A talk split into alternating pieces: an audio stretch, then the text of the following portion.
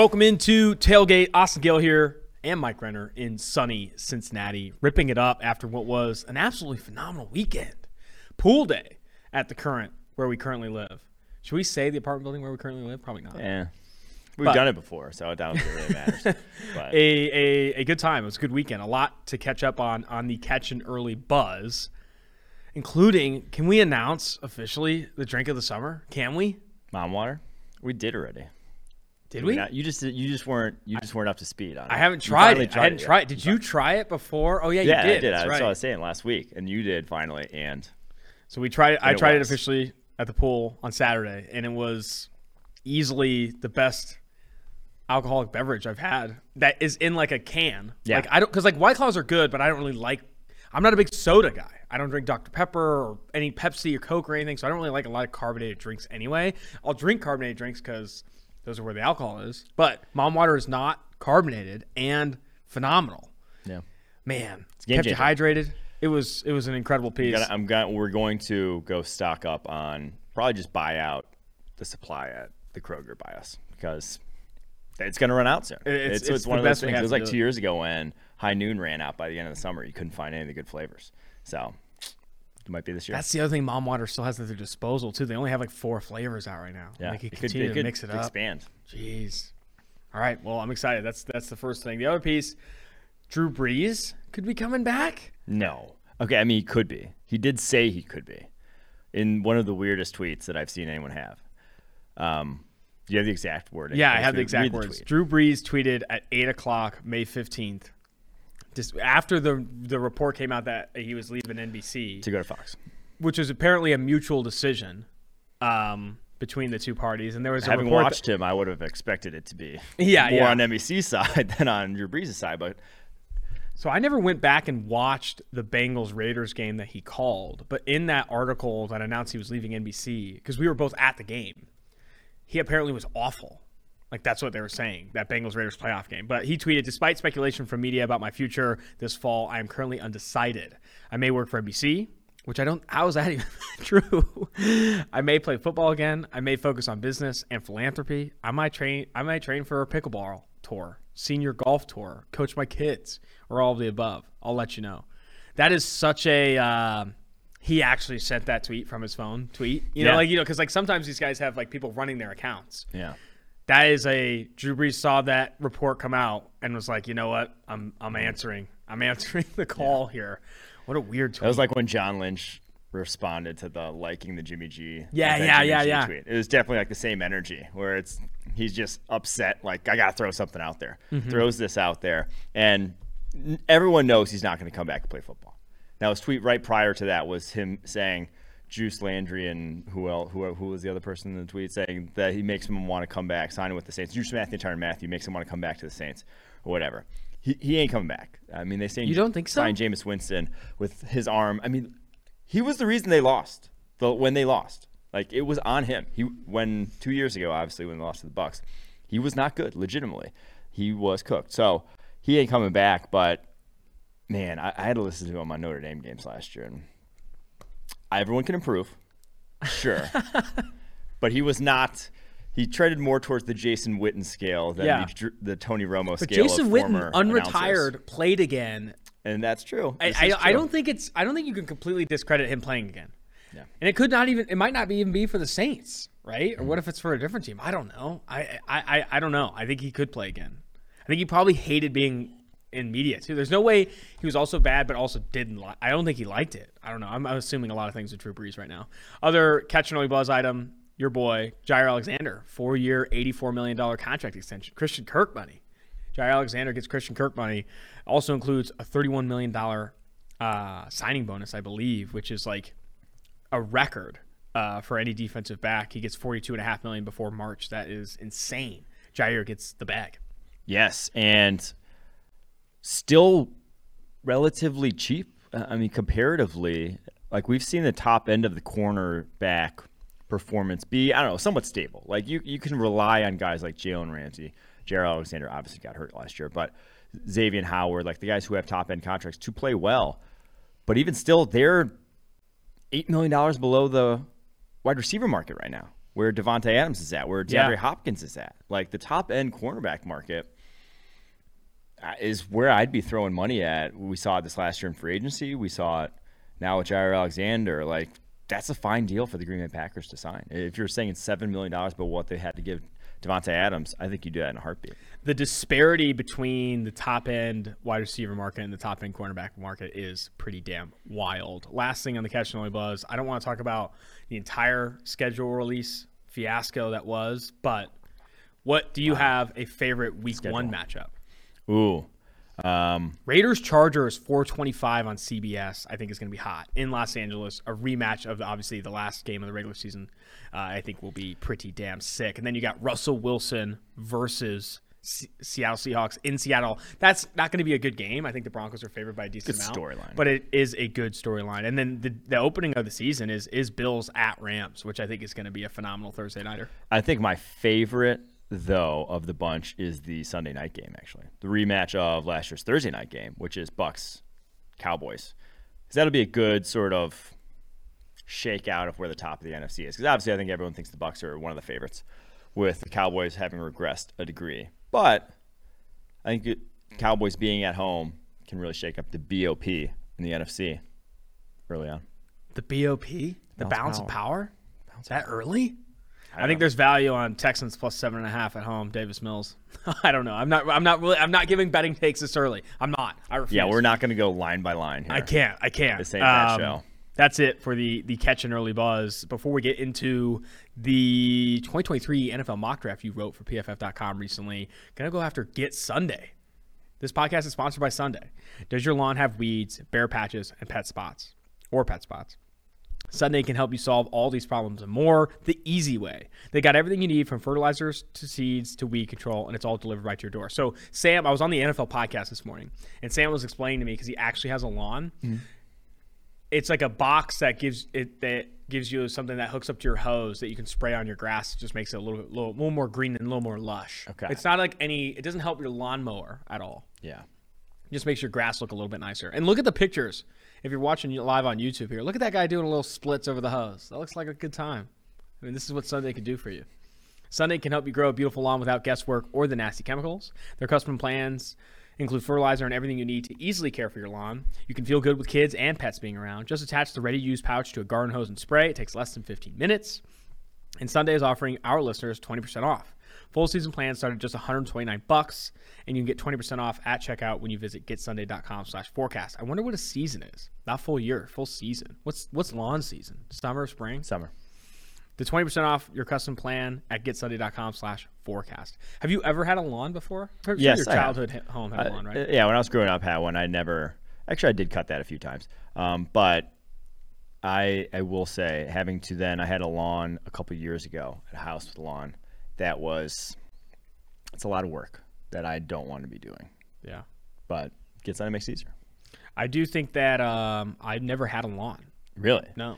is Cali? Do they have like a lot of like fake lawns?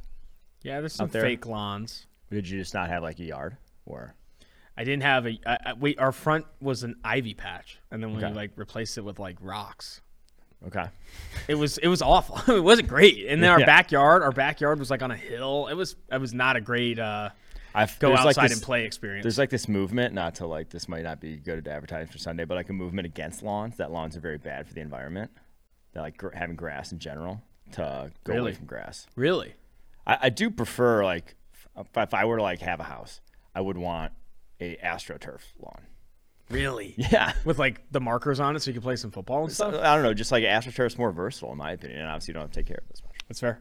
2023 mock draft brought to you by Sunday. Get Sunday. Remember, 20% off to tailgate listeners. The promo code is tailgate. All right. To the 2023 mock draft. Eh, the quarterbacks are going to be good this year, right? Can we say that or is it too early? We'd say that. It is not too early. Maybe it's a little too early. But the quarterbacks this year, even compared to compared to last year at this time, much better. I wouldn't go as far as to say they're as good as, you know, Lawrence Fields were heading into. I guess that would have been the 2020 season. I, I don't think we can put our boys C.J. Stroud and Bryce Young on that caliber of prospects just yet, but they're damn good prospects. And definitely better than like Howell and Rattler were last year at this time. Bryce Young is the first player to come off the board in your 2023 mock draft. I think it's important too that you don't focus on the teams so much. I was gonna go say, ahead, can we like ahead. give a peek behind the curtain there? Go ahead. About why we even call this, put it out as a mock draft. It's because you click on it. Yes. it's because you guys click on it. Yes. And, and I click on it. Like it's not. It's human nature to want mock drafts. It's in at least my DNA. I'm sure if you're listening to this podcast right now, it's probably in yours. So we call it a mock draft instead of a big board, instead of a watch list, because no one's going to click on a big Yes. board or a, mo- a watch list. Also, this point in fewer people search And big fewer people are gonna boards search. and watch lists. Every here's and this is a bigger rant that I don't think anyone wants me to say right now, but I'm going to do it Go. anyway. Is people are always like, why are people coming out with mock drafts so early? Any decision, content decision, m- m- uh, not any, ninety to 95% of content decisions made, especially by bigger outlets that do have teams that are looking at mm-hmm. data available in Google Analytics and Heap and Clarity, all these things that we use, Chartbeat, to analyze user behavior and consumer behavior. 90 to 95% of those decisions are made because of you. Like, Yeah. we wrote that mock draft because you click on those mock drafts. We wrote that because you search that in Google more than any other search term. So if you, this is the whole save your likes movement. If there's specific content types you don't like, whether that's social content, video content, article content that comes out a lot, like say you hate mock drafts, or say you hate who's stopping this offense graphics, or you hate whatever the fuck you hate, then don't click on it. Don't engage Don't with it. Because if you do, as long as you keep doing it, people are going to do it. It's the same thing with like Get Up. People are always like, why is Get Up so polarizing? Why do we have to say, is Matthew Stafford a Hall of Famer? Why can't we say he's good? Because you engage with that content, you dumb.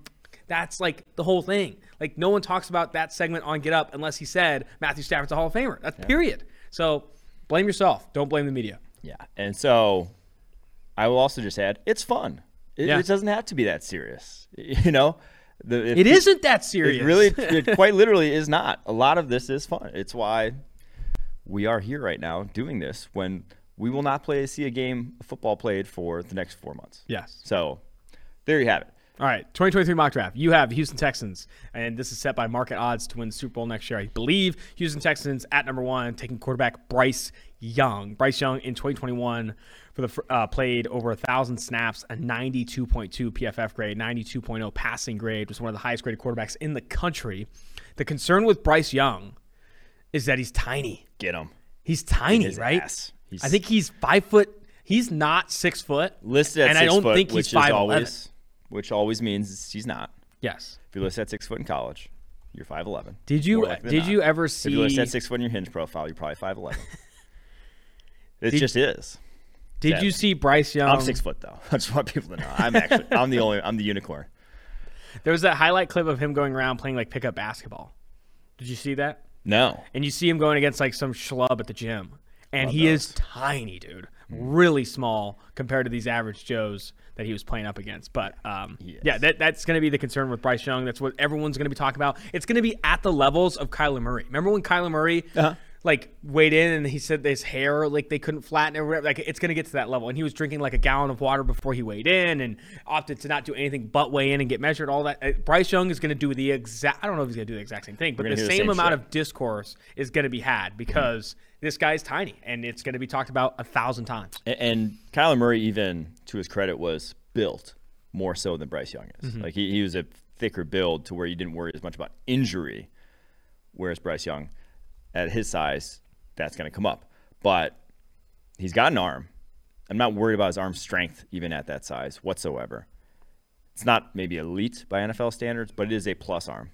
Um, and man, he's such a natural just thrower of the football. I, mm-hmm. there's no real better way to describe it. It's just he can put it from any body position to any other point in the field just so easily. Has such a feel for pressure in the pocket. And the one play, the reason why right now I would lean Young versus CJ over CJ Stroud in this debate that's gonna probably rage on for a while here is just the innate feel or just comfortability of the position that Young's already showed. And the play I go back to, that's the one I'm just like, that is a dude who's got kind of the it factor. Is SEC championship game. It was post route John Metchie. Uh, not there. It's double covered. Young has like a little time in the pocket. Before as soon as he sees his double covered, he points to the corner, throws to the corner, Metchie touchdown. All from the pocket. He sees that it's a that it's, that route's not going to work. Goes, hey, go to the corner. Some schoolyard stuff. Uh, just against you know the best defense, most loaded defense in NCAA of the past decade, and lights them up in that game. So that's why Lane Young. Not to say that Stroud's not a ridiculously talented prospect in his own right, he is, but Young is just. I think he's got that it that translates to the quarterback position right now. I remember when we were in Columbus for the Oregon Ohio State game, and Brady was there, and you're like, "Hey man, is it cool if we go talk to Brady?" And I was like, "Yeah, of course, Mike. We can go talk to Brady." Then we crossed the field, go talk to Brady, and um, he was like, "Bryce Young's the best quarterback in the country." Like it was, and it was very early in last season. Like he only played like one Yeah, game up to Miami. that point, and Br- Brady very quickly was like, "He's got the best hips, best throwing motion, best processing." Bryce Young's going to be a monster. Yeah. Now, I just dropped in Tailgate, the Slack channel we have. Check out him playing pickup hoops against this random kid and tell me that looks like an NFL quarterback. It's insane. It is insane how small he looks. I think Quinn's trying to pull it up right now for the people watching along on YouTube. But like he looks legitimately small as hell in this in this pickup video. Like if you said to me that's an NFL quarterback, I'd be floored. Yeah, and not and not tall either. He's But- slight. He's not tall. It's it's going to be interesting. His the body Yeah. discourse around Bryce Young will be hot. All right, this is now the number two pick. You did not have quarterback here. You went Atlanta Falcons edge Will Anderson. Anderson should have been probably in the Heisman conversation with how well he played last year. And he was, wasn't he? He wasn't. He was he fifth. wasn't. Yeah, yeah. He, wasn't in fifth. the he didn't final get the three. invite, though. but he got yeah. Um, listed at six foot four, two forty three. You know, this past year, ninety plus grade, I believe. He was, you know, a ton of. I'm trying to pull up his grades right now. Uh, an 89.8 PFF grade, 83.2 pass rushing grade, 82 total pressures, dude. He had 11 against New Mexico State, six against Arkansas, six against Georgia, six against Cincinnati. Eh, against Ole Miss, he had nine pressures. The, I, the the pressure profile he had to hit five or more in as many games as he did in his run is insane. Will mm-hmm. Anderson Jr. I think will be vying for the number one overall pick and would have been if he was in this last year's class. Yeah. I think quarterbacks will ultimately trump him, whether it's Bryce Young and CJ Stroud or Bryce Young or CJ Stroud at number one overall. But Will Anderson, man, I think he is an absolute force and would have been in the conversation for the number one overall pick if he was uh, eligible this year. Yeah, he already has 142 pressures through two seasons. There's 70 a year already as a fresh, true freshman and true sophomore for Alabama. I mean, he could probably opt out and still be a top five pick. Very reminiscent of Micah Parsons in the way that I'm not sure it really mattered what position you want him to line up at. He, he just plays football well. Mm-hmm. Like, he he does everything on a football field well. Like whether it's using his hands, whether it's playing physical, you know, tracking guys down in space. He is just a spectacular athlete to watch play the position. I, I really a guy that's that their NFL is not going to overthink a guy like this. He will be going very high next year. Another pass rusher or interior, another defensive lineman, but a really good pass rusher for Georgia that I think would have went ahead of Travon Walker even if he was eligible for this past year's draft is Jalen Carter. Six foot three, 310, 87 or 90.0 PFF pass rushing grade this past year, 34 total pressure, six pressures against Bama in the national championship. This dude is way too um, twitched up for Yes. how big he is. Like he is. I remember we were like saying that about Devonte Wyatt at the Senior Bowl. Jalen Carter moves differently on this defensive line. He moved a lot different to what Jordan Davis was offering, what Devonte Wyatt was offering. He was easily the best pass rusher along that defensive line. And uh, like I said, if he was draft eligible, I think he's he's in contention for the number one overall pick. This upcoming class with Will Anderson and Jalen Carter has two absolute stars on defense. Yeah, the DT class after what the last two years we've been saying. You know, two years ago there wasn't even any, um, and then last year or this past, I guess, so that would be one year ago. But then this past draft there was what two that ended up going in the first round. Some weaker DT classes. I think this upcoming one's going to bring it back to maybe you know twenty.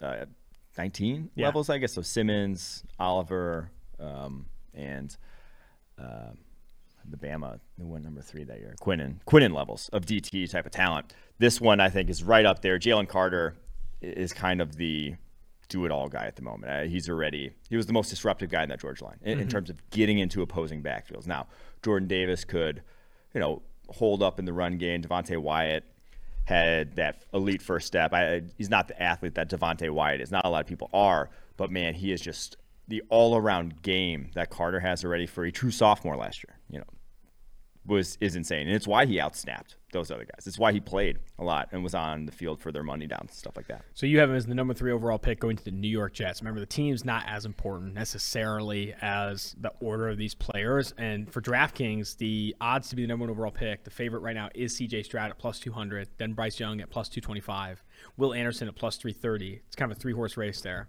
And then Paris Johnson plus a 1,000, Will Levis plus 1,500 gets a lot more um, deep after that. All right, number four overall, CJ Stroud, the Ohio State quarterback that had a slow start to the season this past year, but I do think turned it on towards the back end. He was the most accurate quarterback in the Power Five last year, according to PFF's ball charting. That's from a clean pocket. That's when 10 plus yards downfield. Like he was, he was turning it around um, towards the back half of last season. I was really impressed. Didn't have the game he needed against Michigan, but still finished with a 92.2 PFF grade. In the first season, he really played. In 2020, he played eight snaps. This past year, obviously, was a full time starter. Um, I think he is he and Bryce Young are going to go toe to toe to be the number one overall pick. Yeah. And the thing about these quarterbacks is the tape we've seen on these guys. And like Stroud earlier in the season had some struggles. Late in the season, looked like a different guy. Utah game, uh, Michigan State games, especially. But as we've if we've learned anything from this Pastors quarterback class, it's that that year really doesn't matter. You know. Yeah. If it did, Sam Howell would be going a lot higher. If it did, other guys in this class or you know, Spencer Rattler would have been in this year's draft. Mm-hmm. Like quarterback, it is a what have you done for me lately type of position, especially. Um, so obviously, still a lot of time for these guys to jostle. From a pure tools perspective, Stroud is over Bryce Young by a, good good ways. I, I mean, mm-hmm. I love his release. He, he has got one of the quickest, tightest releases at the quarterback position that you'll ever see, and he has zip to all three levels a, a very talented thrower of the football. I still do worry about, you know, going to the Michigan game, probably one of the games he struggled, but even then, like he finished with 394 yards, two touchdowns, no picks, but had some issues in terms of locking on to receivers, not getting off. And again, a lot of the same things we said about Justin Fields because it's that offense. Mm-hmm. It's an offense that's asking guys, wide receivers, to break their routes off depending on the coverage, depending on what they get. So you can't necessarily just come off of a guy because he might break it off to you know a different level.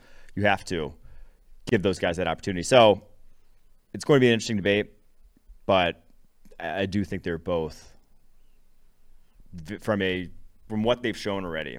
We we are there's no backslide coming from either that's going to move them down the way we saw from Howell, the way we saw from Rattler, the way we saw from guys from last year. These guys are going to be first rounders. I, I would be floored if they're not. Jacksonville Jaguars at number five. This is by far the biggest projection, right? tight end Arik Gilbert going five overall to Georgia. Tight end who was originally recruited to LSU as a five star recruit. I think it was like the number 10 overall player in the 2020 recruiting class, according to 24 7 Sports. Six foot five, 250 pounds. Went to LSU uh, and played at LSU, played over 500 snaps at LSU, earned a 70.7 PFF grade, and then did not play in 2021 due to personal reasons. A lot of the reporting around that is that he missed his family. It's a big reason why he transferred from LSU to Georgia. He's from Marietta, Georgia. So excited to see what this kid could be, right? I mean, he was a five star receiver prospect that now has enough weight to play this move tight end position. He is athletically and size wise. I think you have the comparison as Kyle Pitts. I mean, like that's the type of like body he has. Yeah. I mean, 6'5, 248.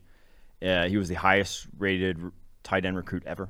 Wow. According to 247's composite. So a freak talent athletically. Like truly in the realm of. You're calling Pitts. your shot here, though, saying number five. Yeah, yeah. It's just saying what he could be, this guy. But quite obviously, when you sit on an entire season for personal reasons, the NFL is going to probably not draft number five for all. I'll just I'll just say that. Like this is I just said it because he is truly that special of a talent that he could be Kyle Pitts next year for Georgia. Like he could put up those type of numbers, could be that kind of athlete for the tight end position that can change the game that everyone's looking for. But yeah, we need to see him play football again. Would also be a big part of that. Another one of your guys oh, in, the, uh, in the uh, 2023 NFL draft here. It's Tanner McKee, guy that um, I I have actually interviewed on this podcast when I thought he could be coming out for the 2022 NFL draft. Mm-hmm. He is the Stanford quarterback that I think missed his first two seasons at Stanford due to a mission trip. I think it was a two-year mission trip. Due to took. a mission trip. I mean, he took a two-year mission. He didn't miss his first two seasons. Oh yeah, yeah. He didn't miss Yeah. his first two seasons, but he, He took did- a mission, uh, yeah. Mormon mission, LDS mission, two seasons off. So he was part of the 2018 recruiting class. Two years, came back, was Davis Mills' backup first season, the neck, and then came back was the starter this past year. So he's going to be like a redshirt senior age-wise, Mm-hmm. but more, but redshirt sophomore by eligibility-wise. So he truthfully could stay in college for four more years, I think, with COVID regulations. That would be insane. he played over 580 snaps total last year, earned a 69.0 PFF grade. Uh, I I still need to see it from McKee, man. I don't know. I, I don't think he's played enough to warrant this high of praise, and I don't know. I, I think I want to start to see him put it together. Like this is another projection, right? Former five-star recruit, or no, four-star recruit coming out of uh, California, had offers from Stanford, Arizona, Auburn, Florida, etc. Chose Stanford over all of them, then took that mission. He's just got to put it together in a season that we've seen. Yeah, he's got such a live arm though uh, for a guy 6'6", 230. Perfect, like ideal size for the position. I think he gets through progressions as well as anyone in this draft class, and he is in an offense that is not conducive to putting up numbers. And I've heard that they're going to change. They have a different plan of attack and how they're going to be running this offense this upcoming season. But they still, just talent wise, at the receiver, playmaker position around him at Stanford, it's never going to look like what Bryce Young looks Yeah. like. It's never going to look like what CJ Stroud looks like. He's just not. But I, I do still think the talent for the quarterback position. I, I think he ends up a first rounder. I'm gonna say it right now. You're calling would your shot. that You're calling your shot. We're gonna see next when I start doing locks next fall, but he might be one of them. Jaquelin Roy, next guy on your list here. He went number seven overall to the New York Giants, defensive tackle for Baylor, or no, not Baylor, LSU. I was thinking Bravion Roy. Uh, LSU, six foot four, 300 pounder. I, I turned on his tape. I wasn't super, super impressed. I think he had some good games against McNeese and Central Michigan to start, and then was kind of hot and cold rushing the passer after that. I was expecting more because his pass rushing grade is so high, 89.6. I don't know. I didn't I didn't love his tape as much as I wanted to initially, but I, I, I think he's a, a, a highly coveted recruit that is still obviously developing. Yeah. So again, only a true sophomore to put up 31 pressures last year. Um, I think he's got powerful hands for being still kind of a guy who's needs to get bigger, like 6'4", 297. Uh, I think ultimately he probably plays in like the 315 kind of range is the type of DT he is to where already that strong as true sophomore. I think the arrow is only pointing up for a guy like that. Yeah, I want to see more up as we continue to move forward. If he's going to be a top 10 pick. Will Levis, this guy has some. I, when I went back and watched the Wan'Dale Robinson tape, there's so many throws from Levis where you're like, holy shit, this guy can sling it.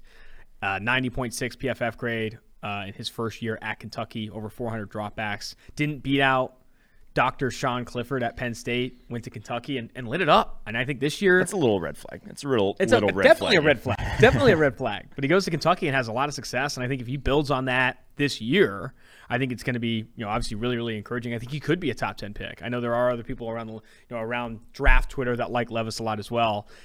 It needs to be consistent. It can't just be, you know, flash in the pan. I think this year will be a big one. But if it's another 90 plus grade, he's going to be in the conversation. Has to be in the conversation for top 10 pick and, um, you know, among this top quarterback class. and obviously encouraging that he played in a now offensive coordinator in the NFL's offense last year. Liam Coen goes to now the Rams to be their offense coordinator. He was the offense coordinator in Kentucky last year. Kind of the red flag in Levis. Going to be 23 this fall, so will be 24 as a rookie when he does ultimately come out. But definitely a looks the part kind of guy. Well built at 6'3", 232, athletic, big arm, a lot of impressive throws on tape, a lot of impressive runs on tape consistency probably going to be king for him. But I mean, he gets the chance when you, when you play in the SEC, and obviously he's not going to be playing with the talent he had last year at Kentucky. But still, when you play in the SEC, you have a chance to prove yourself every single week for NFL evaluator. So. Uh, I do think he could play his way into this. Now, I, I right now I probably would not call him though like a top ten sort. Kayshon Boutte, LSU wideout, one of my favorites in this upcoming class. Really liked his 2020 tape. Uh, caught 45 of 76 targets for 735 yards and five touchdowns this past year at LSU. Had an injury that kept him. Uh, I think he got hurt in week six in a game where he caught eight of eight for 73. In the game before, six of eight for 127 and touchdown. He is awesome. If he can get healthy this upcoming season, I think he's going to be one of the, if not the top receiver in 2023. So I'm not calling him Ja'Marr Chase, but he is six foot, 205 pounds, and he wears number one, and he's probably going to run like high four threes, low four fours, and jump like 40 inches. Like he's super explosive. Like it's it's not difficult to squint and see Ja'Marr Chase when we see Kayshon Boutte because that's just the type of explosive athlete he mm-hmm. is at that size. So another guy where I, I don't think it's going to take too much from him this fall to call him a first rounder. He's just super talented dude. Antonio Johnson is next, defensive back from Texas A&M. I know Anthony Treash is a huge fan of his, and you are as well. I actually haven't watched any Antonio Johnson. Talk to me about him. So he plays slot for them. He was a former top safety recruit, 6'3", 200. So that's uh, he's not going to be a slot in the NFL. Mm-hmm. Uh, he will be either a safety or a corner. Interested to see where he plays this fall. Um, but very explosive, one heck of a tackler. I mean, he closes the ball carrier so quickly. He's shut down. I mean, he got targeted 62 times last year and allowed only 228 yards because he wow. closed in so quickly too. to a lot of stuff underneath. Yeah, he's a very talented dude, but I do think for his draft stock's sake, he'll want to play elsewhere next fall. Outside corner or safety? Probably safety. Gotcha. Anton Harrison, first offensive lineman off the board here in your 2023 mock draft. Oklahoma offensive tackle, six foot five, 309. Guy that last year earned an 85.6 pass blocking grade, 77.0 overall grade. Yeah, at the moment, I uh, I don't think this tackle class. There's no one that's really risen to firm OT1 status that I'm really saying is a first rounder yet. Like there's a lot of guys that I'm intrigued by, as we'll get to and we'll see, but there's no real clear cut tier like you know when Andrew Thomas and Tristan Wirfs were coming out, when Penei Sewell was coming out, when even this past year Evan Neal, you know, on the freaks list, everyone's hyping him up. I'm not sure there's anyone at that tier just yet, but I do like Anton Harrison a lot. I, I think from a build perspective has what you want from a lean 6'5", 309 pounds, well proportioned, carrying it throughout his frame, long arms, and already 85.6 pass block grade last year, as you mentioned. So, yeah, I'm a fan of his. We'll see, though, the battle for OT1 who comes up. Cornerback Cam Smith from South Carolina comes off the board at 12. I, I like Cam Smith a lot last mm-hmm. year. 89.7 PFF coverage grade worry is he's a little thin, right? I think his, lower half looks really thin. Mm-hmm. I, I, wonder if he adds weight this offseason. I don't know if he necessarily the friend. I don't know. It's interesting because he's a, a, guy that has been there for three years now 2019, 2020, 2021. Finally got an opportunity with Jaycee Horn gone. Played really well. Um, I just know that if he does weigh in 100, under 190 pounds at six foot one, that's going to be concerning for teams. Yeah, probably why he came back because I thought his tape was good enough to come out, mm-hmm. truthfully, mm-hmm. and he could have been second round mix with what he put on tape. I mean, only allowed 15 to 32 targets. That is very physical at the catch point. Good ball skills there. Nine pass breakups, three picks last year.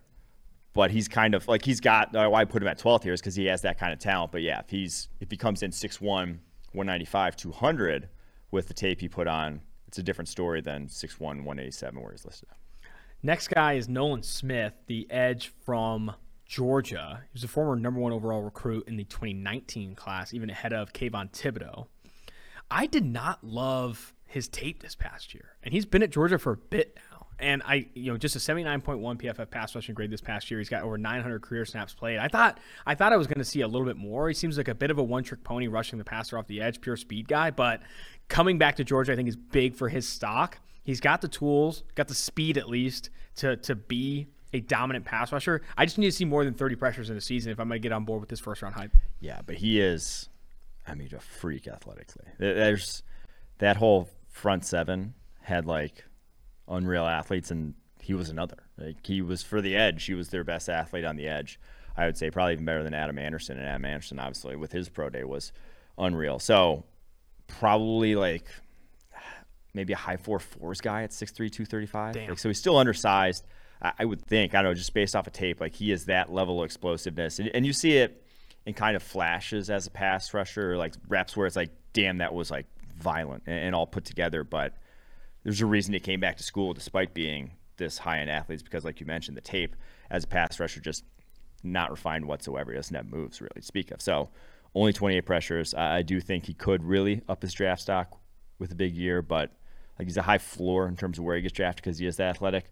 But we are going to need to see a, a good step forward from him to justify 13th overall. Similar player, Bryan Bresee of Clemson, former five-star recruit that has played over 500 career snaps with Clemson now. I was yet about to say they are not similar at all, but I know what you're getting at now. Yeah, yeah, yeah. Bresee is a DT, but they're both the number one overall recruit. Yeah, yeah. Former number one overall recruits that you just haven't seen it all come together yet, right? Only 10 total pressures for Bresee this past year. He obviously got hurt. Um, he only played w- one, two, three, and four this past year. But in 2020, four and three snaps played, just a 69.2 PFF grade. Bresee needs to put it all together. But a guy that, again, freaky athlete for his size, six foot five, 300, and a lot of high expectations. if I was one of these Clemson D linemen, and this is not any shot at now, I actually don't know what their defense is going to look like this upcoming fall, but Bresee and then the guy we'll get to in a little bit, Myles Murphy, they don't get a chance to rush the passer the way Ohio State guys do, the way Bama guys do. Like they are not put in positions No. to succeed as they run that, like, and a 3-3-3, joke. five Yeah, the way. whatever, so yeah. ever since what was it? Ever since the Clelin Ferrell year, so I guess that was 18, the 2018 Clemson team. The next year they came back with the what was it called? The three the three one seven Yeah, yeah. defense. They came back with three one seven, and all of a sudden they've taken their defense alignment out of favorable pass rushing situations. Basically, like they were a four down front, I believe, back in 2018, or just gave those guys much more opportunity to attack, and now they are just almost placeholders for their blitz schemes. And for Bresee, you just don't get to see is super talented dude, 6'5", 300, one hell of an athlete, the number one overall recruit, and just not put in a position where you really can tell what the hell he's capable of as a pass rusher, sadly. This next guy's tape is is some of the funniest tape I've watched in preparation for the 2023 draft. Andre Carter, who Yes. is who is a six foot seven, 265 pound edge for Army, and he just runs full sprint at guys, and you can't stop him. He, I think, still needs to develop moves and all that stuff. Which, I, but still, a 93.4 PFF pass rushing grade, 59 total pressures this past season, and so much of it is that he's he looks like the best athlete on the field a lot of times, mm-hmm. and that's again going against got you know teams like Bucknell and UMass and Navy and Western Kentucky and UConn. Like a lot of the competition, you're like, oh god, this guy's the best player on the field. I want to see more. I wonder what their, I don't know what their schedule is, but I want to see him go against more Power Five competition. I want to see him develop some pass rushing moves, but the body and the the mindset he has is, is pretty wild when you turn it on. He's sick. He's gonna be the highest drafted Army player. So there hasn't been a guy a guy go above I think the sixth round since 1948 from Army. So he will go above that because he is maybe he's not six seven, but he's tall as shit. I mean he's at least over six five, long, also got 265 crazy pounds. shoulder pads. He like he stands. He's got Yeah. like these things that are like way up here. he He's, is uh, hulking over opposing offensive linemen, and, and I push back. I think he has a few moves already. He just is a little out of control um, in his deployment of said moves, and kind of just a bowling ball of butcher knives at the moment. But man, he, he's he's a talented guy. I don't know if he goes first round, but I, he has the kind of ability to potentially go first I think you're smart to plant your flag on him. I do think that he's ultimately going to be drafted lower than maybe where we have him on our final board. He's that same that he's that type of guy that like we're going to have higher, but we'll see. But he, I mean, nine three point four pass rusher grade, and like, yes, he only played two Power Five teams, I believe, last year in Missouri and Wisconsin. But in those games, ninety two point one pass rusher grade against Wisconsin, seventy six point eight against Missouri, solid grades. So, TBD. Next here is Trenton Simpson, former five-star off-ball linebacker out of North Carolina, decided to go to Clemson over North Carolina, and um, he is wildly explosive, really good athlete, six foot three, two twenty-five. Did not grade particularly well this past year, but when they had, him rush the passer, he was awesome. And he was a you know 90 pa- pass rushing opportunities, 31 total pressures. That's insane. And that again speaks back to some of that defense. You, you know, some of the Clemson defense that they run. They want to move their linebackers and use them to attack the passer. He was really good at that this past season. Yeah, he's right now. I would put him as LB one over you know Noah Sewell, who probably a lot of people know about as you know maybe the top off off ball linebacker in the 2023 class. Sewell is just kind of man, he's going to be an interesting case study. I didn't even put him in the first round because I just think the NFL is trending away from guys like that in the massive, massive linebackers. Why I saw Leo Chenal fall. Why like a lot of people were surprised at how high Zaven Collins even went. And Zaven Collins then obviously struggled to see the field as rookie, but. Trent Simpson to me is just much more of a fluid, all-around athlete that can cover one-on-one, blitz, make play side on side on the run game. I, I just I think he is a fairly safe bet to be a top linebacker pick next year. Kelly, or is it Ke- Ringo. I don't know how to pronounce his Keely. name. Ringo. I haven't watched a lot of. Kelee Ringo. Played over 700 total snaps this past year on Georgia's defense, a 74.5 PFF grade. I haven't watched him closely. I, I guess talk about him. So Ringo, the Georgia corners last year just they had it easy, man. You know, you have this all-world front seven. You don't have to worry too much. If you want to bite in a double move, go ahead. Mm-hmm. It's it's not going to burn you. Too the chance of it burning you is very very slim. So his coverage number is outstanding. I mean, I mean, targeted 59 times, only 24 catches for 346 yards. So like, really shut down his side of the field. But I, I don't think that's quite indicative of how good he was just yet. But 6'2", 205, and probably going to run somewhere either the four threes or low four fours. He has that physical prowess to him to where that's a good starting point. I, I do think he still um, needs to be tested a little bit more, but we shall see. The Peter Skoronski is next on your list here. You had him going 18 to the Tennessee Titans. A lot of people like him coming out of Northwestern, 6'4", 294, an 81.4 PFF grade in 2020, 83.8 in 2021, including an 84.3 pass blocking grade. Good production to start. Where are you at on Skoronski? Just a Northwestern becoming OTU, apparently. Took over left tackle from Rashawn Slater mm-hmm. back in 2020 when Rashawn Slater opted out. Excellent that season, true freshman. To me, he's the best tackle right now um, among anyone coming back in the country. But he is on the smaller side, 6'4", 294. He's not as physically sort of. He'll probably be in the in the tier of athletes at the OT position. Maybe more like Jonah Williams testing wise. Like Jonah Williams wasn't a bad athlete coming out of Alabama, but that wasn't how he won. So I don't know if he's going to get hyped up as that sort of uh, with that much hype behind him. But he's he's just one of those guys you know is going to be good. You- You're not that good at that young of an age, 81.4 overall grade as a true freshman, without having some ability behind you. So yeah, I'm a big fan of his game. Just will be interesting to see where his draft stock ends up. Jaxon Smith-Njigba finally comes off the board here at 19 to the Arizona Cardinals. I know when you first published this mock draft, a lot of people were upset. They expected him to be wide receiver one, top five pick. He, I think I was talking to someone recently on a Ohio State podcast, is expected to play in the slot again this year, which would be interesting hmm. because you won't get that opportunity to see him see a lot of outside coverage, press coverage concepts. But he was dominant in the slot for Ohio State this past year, 91.7 PFF grade. A lot of people think that he's the best receiver in the country. So he's much. So I, I there was a question I believe in one of the mailbags about how does he compare to Wilson and Olave as prospects, and I said I, as as it stands right now, obviously he's only a true sophomore, mm-hmm. so A lot can change. a lot can change. As it stands right now, I just thought Olave, speed, deep threat was better than Jigba. I thought Wilson was a more dynamic athlete than in Jigba, so I thought they were a little bit better prospects. As it stood right now, like if Smith-Njigba were in this class, I would have leaned the other two, but. Smith-Njigba is incredibly reliable. I mean, very good hands, very heady wide receiver, knows how to create space for himself, knows how to get open. Good after the catch as well, can win, can make you miss, and like shred arm tackles and that stuff because he's six foot one ninety eight, a much more solidly built wide receiver than those other guys. So, I'm not knocking him by any means. I'm just not sure I see can't miss, elite, whatever. I mean, because shit, Garrett Wilson went tenth, Chris Olave went eleventh. I I'm calling him a first rounder. I'm just not sure I necessarily see top ten sort of dynamism from him just yet. Next on your list, which interesting, Kris Abrams-Draine, the Missouri cornerback, who was recruited to Missouri to play receiver. I think he was like a three star coming out of Spanish Fort Alabama, and now plays cornerback, slot cornerback for Missouri. He's tiny, listed at five foot 11, 177. Could be smaller than that from a height perspective, but this is the exact type of corner that you always fall in love with. These guys that are small but got that dog in them, if you will. I don't always fall in love with them. You love tiny corners. Byron Murphy, true. Trent McDuffie, Kris Abrams. Trent McDuffie's Draine. not tiny.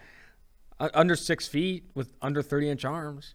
That's not. Well, he's 195 pounds. Okay, okay. I'm just speaking to guys that are under six feet with short arms. This is what Abrams-Draine's looking like. Okay. Well, I just think he's a very talented defensive player. I, I'm not sure he's going to end up that tiny. I feel like he'll be fine size by the time he comes out. And he was a guy who played wide receiver his freshman year. Like it wasn't like he came there as a wide receiver recruit and then switched. No, he played wide receiver as a freshman and then switched to defense. slot and outside. Played a bunch, played all over the place for them. I love his ball skills, love the fluidity of the athlete and his ability to flip his hips. I just think for him to play that well that early on in his career of being a defensive player, very intrigued about where his uh, where he ultimately ends up. Jordan Addison, who TBD where he ends up. I thought he was going to be school-wise all in, at USC, but now I think Texas is making a late aggressive push. Quinn Ewers and Jordan Addison, I could be, I could be exciting. I was, uh, I was a big fan of his tape going back and watching it. I remember not like watching any Pittsburgh during the season for whatever reason, but then watching back Kenny Pickett and then seeing Addison was awesome last year. Uh, I, I, think he is going to solidify himself as a first rounder this upcoming season, regardless of where he ends up. Yeah, so he's not going to tick size boxes, but I don't think if we've learned anything last two years, I think the size box in the NFL has gone by the wayside at the receiver position. I don't think anyone cares. When Jahan Dotson can be a 16th overall pick at 5'11, 178. Yeah.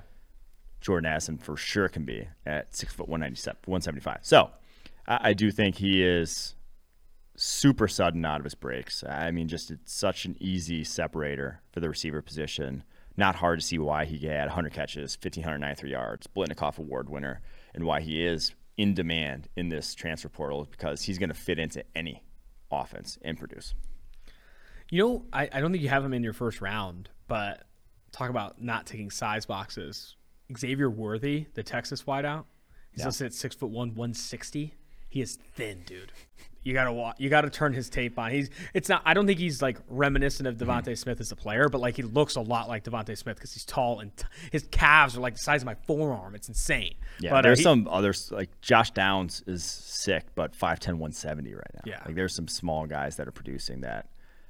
I don't like Downs right now as a first round player because I watched a lot of Sam Howell trying to convince myself of him as a first rounder. And like Downs was great after the catch, but he's just too small. He's too small to to, to think about as a first rounder. All right, 22, Cincinnati Bengals.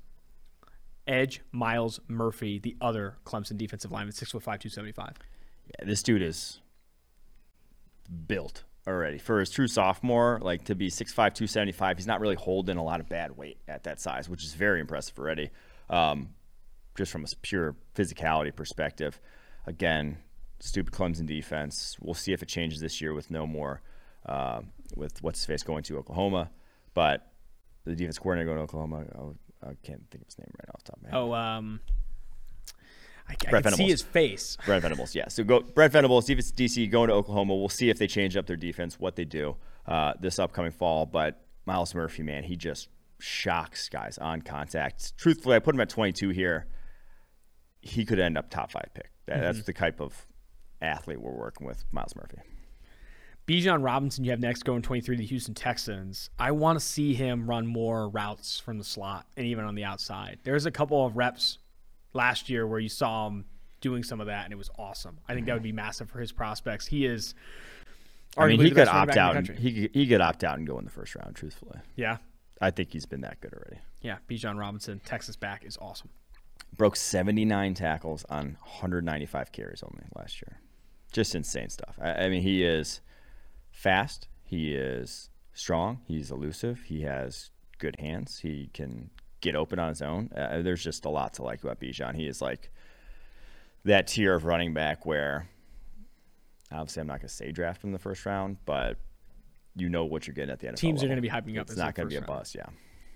Next is Eli Ricks, who does have good size, six foot two, one ninety five. LSU corner this past year, just a sixty-seven. Mm, now, now an Alabama corner. Transferred to Alabama. I didn't even know that. Yeah. Transferred to Alabama. 67.6 PFF grade with LSU in 2021 and 82.8 PFF grade with LSU in 2020. Yeah.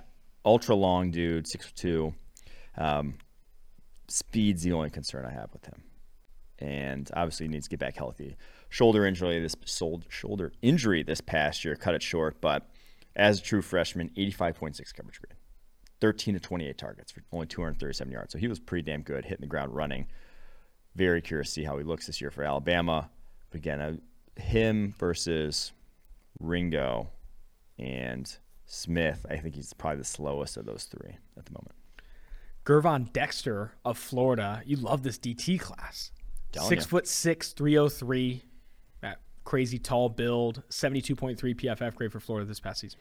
Yeah, so only kind of just scratching the surface. He's just really figuring out how to use his prodigious physical tools. But man, 6'6, 300, and like as long as that would suggest. Like he's this ain't no Logan Hall 6'6, where I think Logan Hall checked in with under 33 inch arms. Uh, he's got probably 34, 35 inch arms, Gervon Dexter, and played a lot of true nose last year. I'm not sure that's ultimately his best position, but still a guy who more of a projection here. Obviously, when only 75.8 passers grade last year, I'm not putting him in that conversation just yet, but you can see how the arrow's pointing up for this guy. Same with Broderick Jones, offensive tackle from Georgia, six foot four, 315, 78.8 PFF grade, playing left tackle for Georgia this past season. He was pretty sick. He was the OT1 recruit back in the 2020 recruiting class. Um, so that would be the guys becoming true juniors this upcoming fall. Technically a redshirt sophomore, but whatever. He filled in at left tackle, uh, Georgia, when they rotated out and had some injuries last year. So 438 snaps. He will be left tackle this upcoming fall. He has some blocks that are whether it's on the move, you know, pulling out in space. You just see a high end physical athlete, 6'4", 315, that you can see the that, that's like he very well could end up OT1 in this class because that's what the OT1s look like physically. This running back class is good, dude. And yeah. it's I like this next back a lot. De'Von Achane from Texas A&M, five foot nine, one eighty five, ninety point three PFF grade this past year. This guy can fly, absolutely fly, and uh, the speed back he has it. I think he's going to be in the in the conversation with Bijan and Tank as some of the mm-hmm. top running backs in the country. Yeah, so Achane's he still has add weight. He's like five, five 185. If he gets up to like 195, I think he could still be a first rounder. Um, that's in like Raheem Mostert plays at 190. So some schemes won't necessarily care. 10 1 4, 100 meter, he's run as a member of Texas A&M's track team. He is the fast running back country. It shows on the football field, and he breaks tackles too. He had a 92.3 rushing grade as a freshman, 91.0 as a sophomore. Like he is not just outrun guys. He also will break tackles, has elusiveness to his game. I, I can't wait to see what he does with a full workload with Isaiah Spiller not there anymore. What they do with him because he is sick. Like he could be, he could be like a CJ2K type of running back because he just has that elite of speed that translates to the football field. Early favorite for interior offensive lineman one, Cooper Beebe, played left tackle for Kansas State this past year, six foot three, 320, and only allowed 10 pressures playing left tackle. And you, like you say in your write up here, he profiles as a guard, but man, that is impressive for Cooper Beebe. Yeah, it's a bad dude. He he's a the prototypical mauler at 6'3", 320. 81.4 run blocking grade this past year. It's a lot of impressive drive blocks on his tape. But he just he can generate movement as well as anyone in this draft class can't. Uh, any offensive line position just yet. So redshirt sophomore last year will be a redshirt junior. Um, again, probably at, at that size, 6'3", 220, you're probably more looking at a guard than a tackle. You have a South Carolina tight end I even I have not watched any of. Jaheim Bell. Jaheim Bell is six foot three, two thirty for South Carolina. Uh, only played 300 snaps this past year, but an 85.6 PFF grade for South Carolina. So they would give this guy handoffs. Oh wow! he got seven handoffs last year, 40 yards. Um, he is dynamic. So on 30 catches, only 30 catches last year, 488 yards, so 16.3 yards per reception, and he broke 13 tackles. He's like a souped up running back at the moment in terms of the skill set not really a wide receiver, kind of tweener at his size. So he needs to obviously put on 10 to 15 more pounds to realistically become a tight end. But you love those movement skills for a guy who was only a redshirt freshman last year. Rounding out the list here, Quentin Johnston, TCU wide receiver. He's huge, tall, wins down the football field. I think he is one of the he's one of a handful of bigger receivers that are going to come out in this 2023 class that are going to draw some interest. Yeah, so he's 6'4", 200 and I love his acceleration off the line of scrimmage. I mean, he can get going, and you see it not only getting off the line, but ball gets in his hands, and they shot out of a cannon trying to get down the football field. He broke 10 tackles on 33 catches last year. We'll see how he fares this upcoming season as a obviously true junior, but I'm already impressed with the big playability, 19.8 career yard per reception average. I watched him and Dontavion Wicks a lot, the Virginia receiver that was pretty Yeah. damn good last year. But you called out something that he's like old as hell, isn't he? He's like 23, 24. Oh no, that's the other one. I think Oh, okay. Keaton Johnson. Have you watched any Dontavion Wicks? Uh, I have. Do you not like him? I can't remember exactly. I, I didn't watch. I watched. Um, He's another bigger receiver. I watched I- handful plays and I was like, he's not a first rounder. Fair, fair. uh, Devin Leary, NC State, is the only is the last quarterback you have on this. You know, Dave Doeren called him the best quarterback in the country on this podcast. Why no Tyler Van Dyke? So you got Devin Leary in here. A lot of people like Tyler Van Dyke out of Miami. We'll see. Tyler Van Dyke, uh, he is a super talented dude, but only started like nine games so far. So we we cut the list down to what five quarterbacks. Mm-hmm. Still probably more than ultimately goes in the first round. Um, Leary though, good arm, takes care of the football really well. In that NC only nine turnover where he plays last year. Will be another guy on the older side. I don't think he's the best quarterback in the country, as Dave Doeren would say, but I think he is very hey, talented. don't slander Dave Doeren. That guy gets it. All right, Yeah. that guy is one of the most serious individuals that's ever been on this podcast. But just an, another name to watch at Mm-hmm. the quarterback position. You have Paris Johnson to close out the mock draft going 32 to the Buffalo Bills, the Super Bowl champion Buffalo Bills. He's actually up there in DraftKings odds to be the number one overall pick. Yeah, so maybe wild. the market is higher. He's fourth in odds to be the number one overall pick. Market higher on Paris Johnson, the offensive tackle from Ohio State. Yeah, I like Paris Johnson. Now, that's a massive projection. He's so he played right guard last year for Ohio State. Is going to play left tackle this fall. Was a top tackle recruit, and truthfully should be better at tackle than he is at guard. Like he can, this guy can really move. Heck of an athlete for the tackle position, but again, he only earned 65.4 pass blocking grade at guard. We, we shall see how he fares at tackle. But it is a little different animal, and I'll believe it when I see it. That's why I lean towards guys who are already tackles this past fall. Only one more question on the 2023 quarterback class. Mm. Hearing some buzz around Phil Jurkovec at oh, Boston no. College. Your thoughts? Your qu- Brian Kelly is the most talented quarterback Brian Kelly's ever recruited. He himself said so. I I, I don't really see it, truthfully, and, and he's this far into his career that you would You're a think it hater? would have happened. But he, he's just he's that one and just can't go keep going back to when he was at Notre Dame. He was so just like first first guy I looked at wasn't there, and it was just panic and go. It was just and that's why he got beat out by well, admittedly fourth round pick Ian Book. So, um, but yeah, Phil, hardly knew you.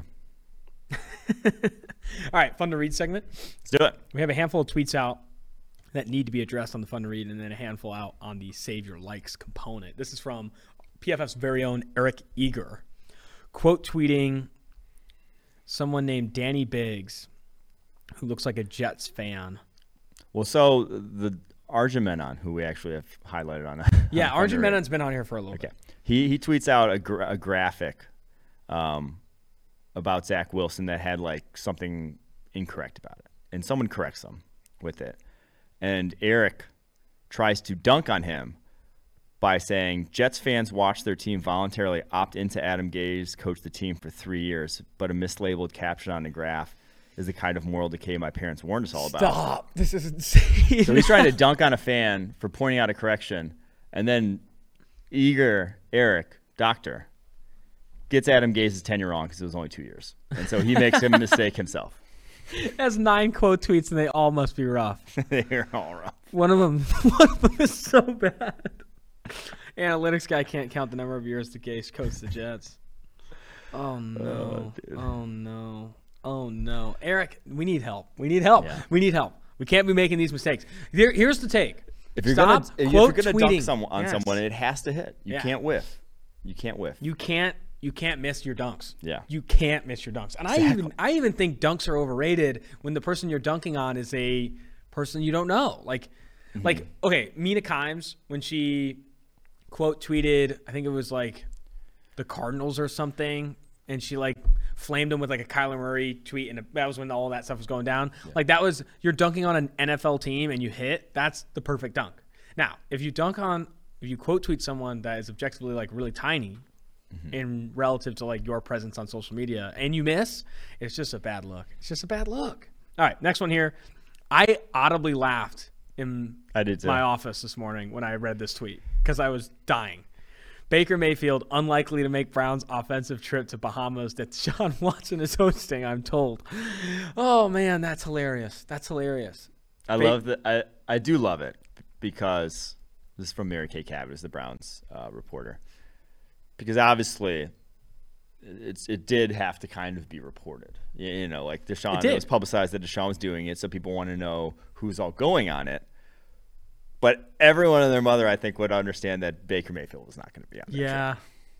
I love that he's saying it out. I love that he's saying it. Why wouldn't you take it? Hey, like just if you're getting a free trip to the Bahamas Yeah. with some of your friends, like I know, I, I know, like he's not the starter anymore, but like you could be like, yeah, it kind of sucks that I'm not the starter anymore, but this is a free trip to Bahamas.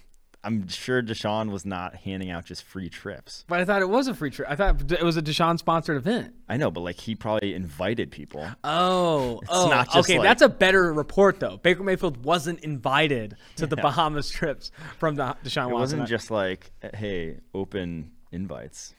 Last one here is your a picture of your outfit Who put this one in? to the Garth Brooks to the Garth Brooks.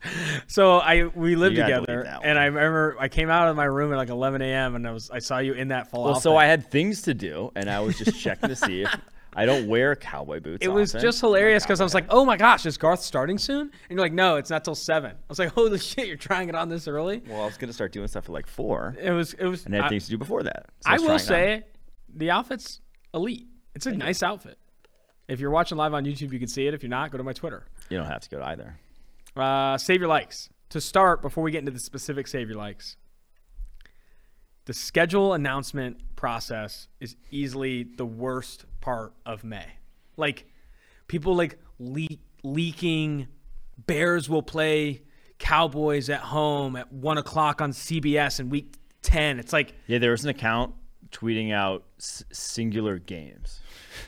that was it, called like the NFL Leaks account. like the only games that like anyone should leak if they're gonna leak them are week one games, right? Mm-hmm. Like even you you will be even if the games are like oh in week ten in prime time the Bears will play the Dolphins, you're not gonna remember that until even week ten. You're like oh who plays on Sunday night this week? Oh it's the Dolphins Bears sick. Like I don't understand the the it was such a save your likes day because if you. It, when someone tweets out Bears are playing Cowboys at one o'clock on four, uh, in week eleven and it gets a thousand likes, that's your fault. Again, that's your fault. The only real advent, because you know exa- you know who you're gonna play. Yeah. you know where the location of said game is going to be. The only advent of like the actual schedule release is helping you get hotels if you're actually going to the game. Yeah, yeah, yeah. Say, oh, it's Thursday night. I need to get a hotel. That's a Thursday night instead of that Sunday night. That's pretty much the only positive part of that.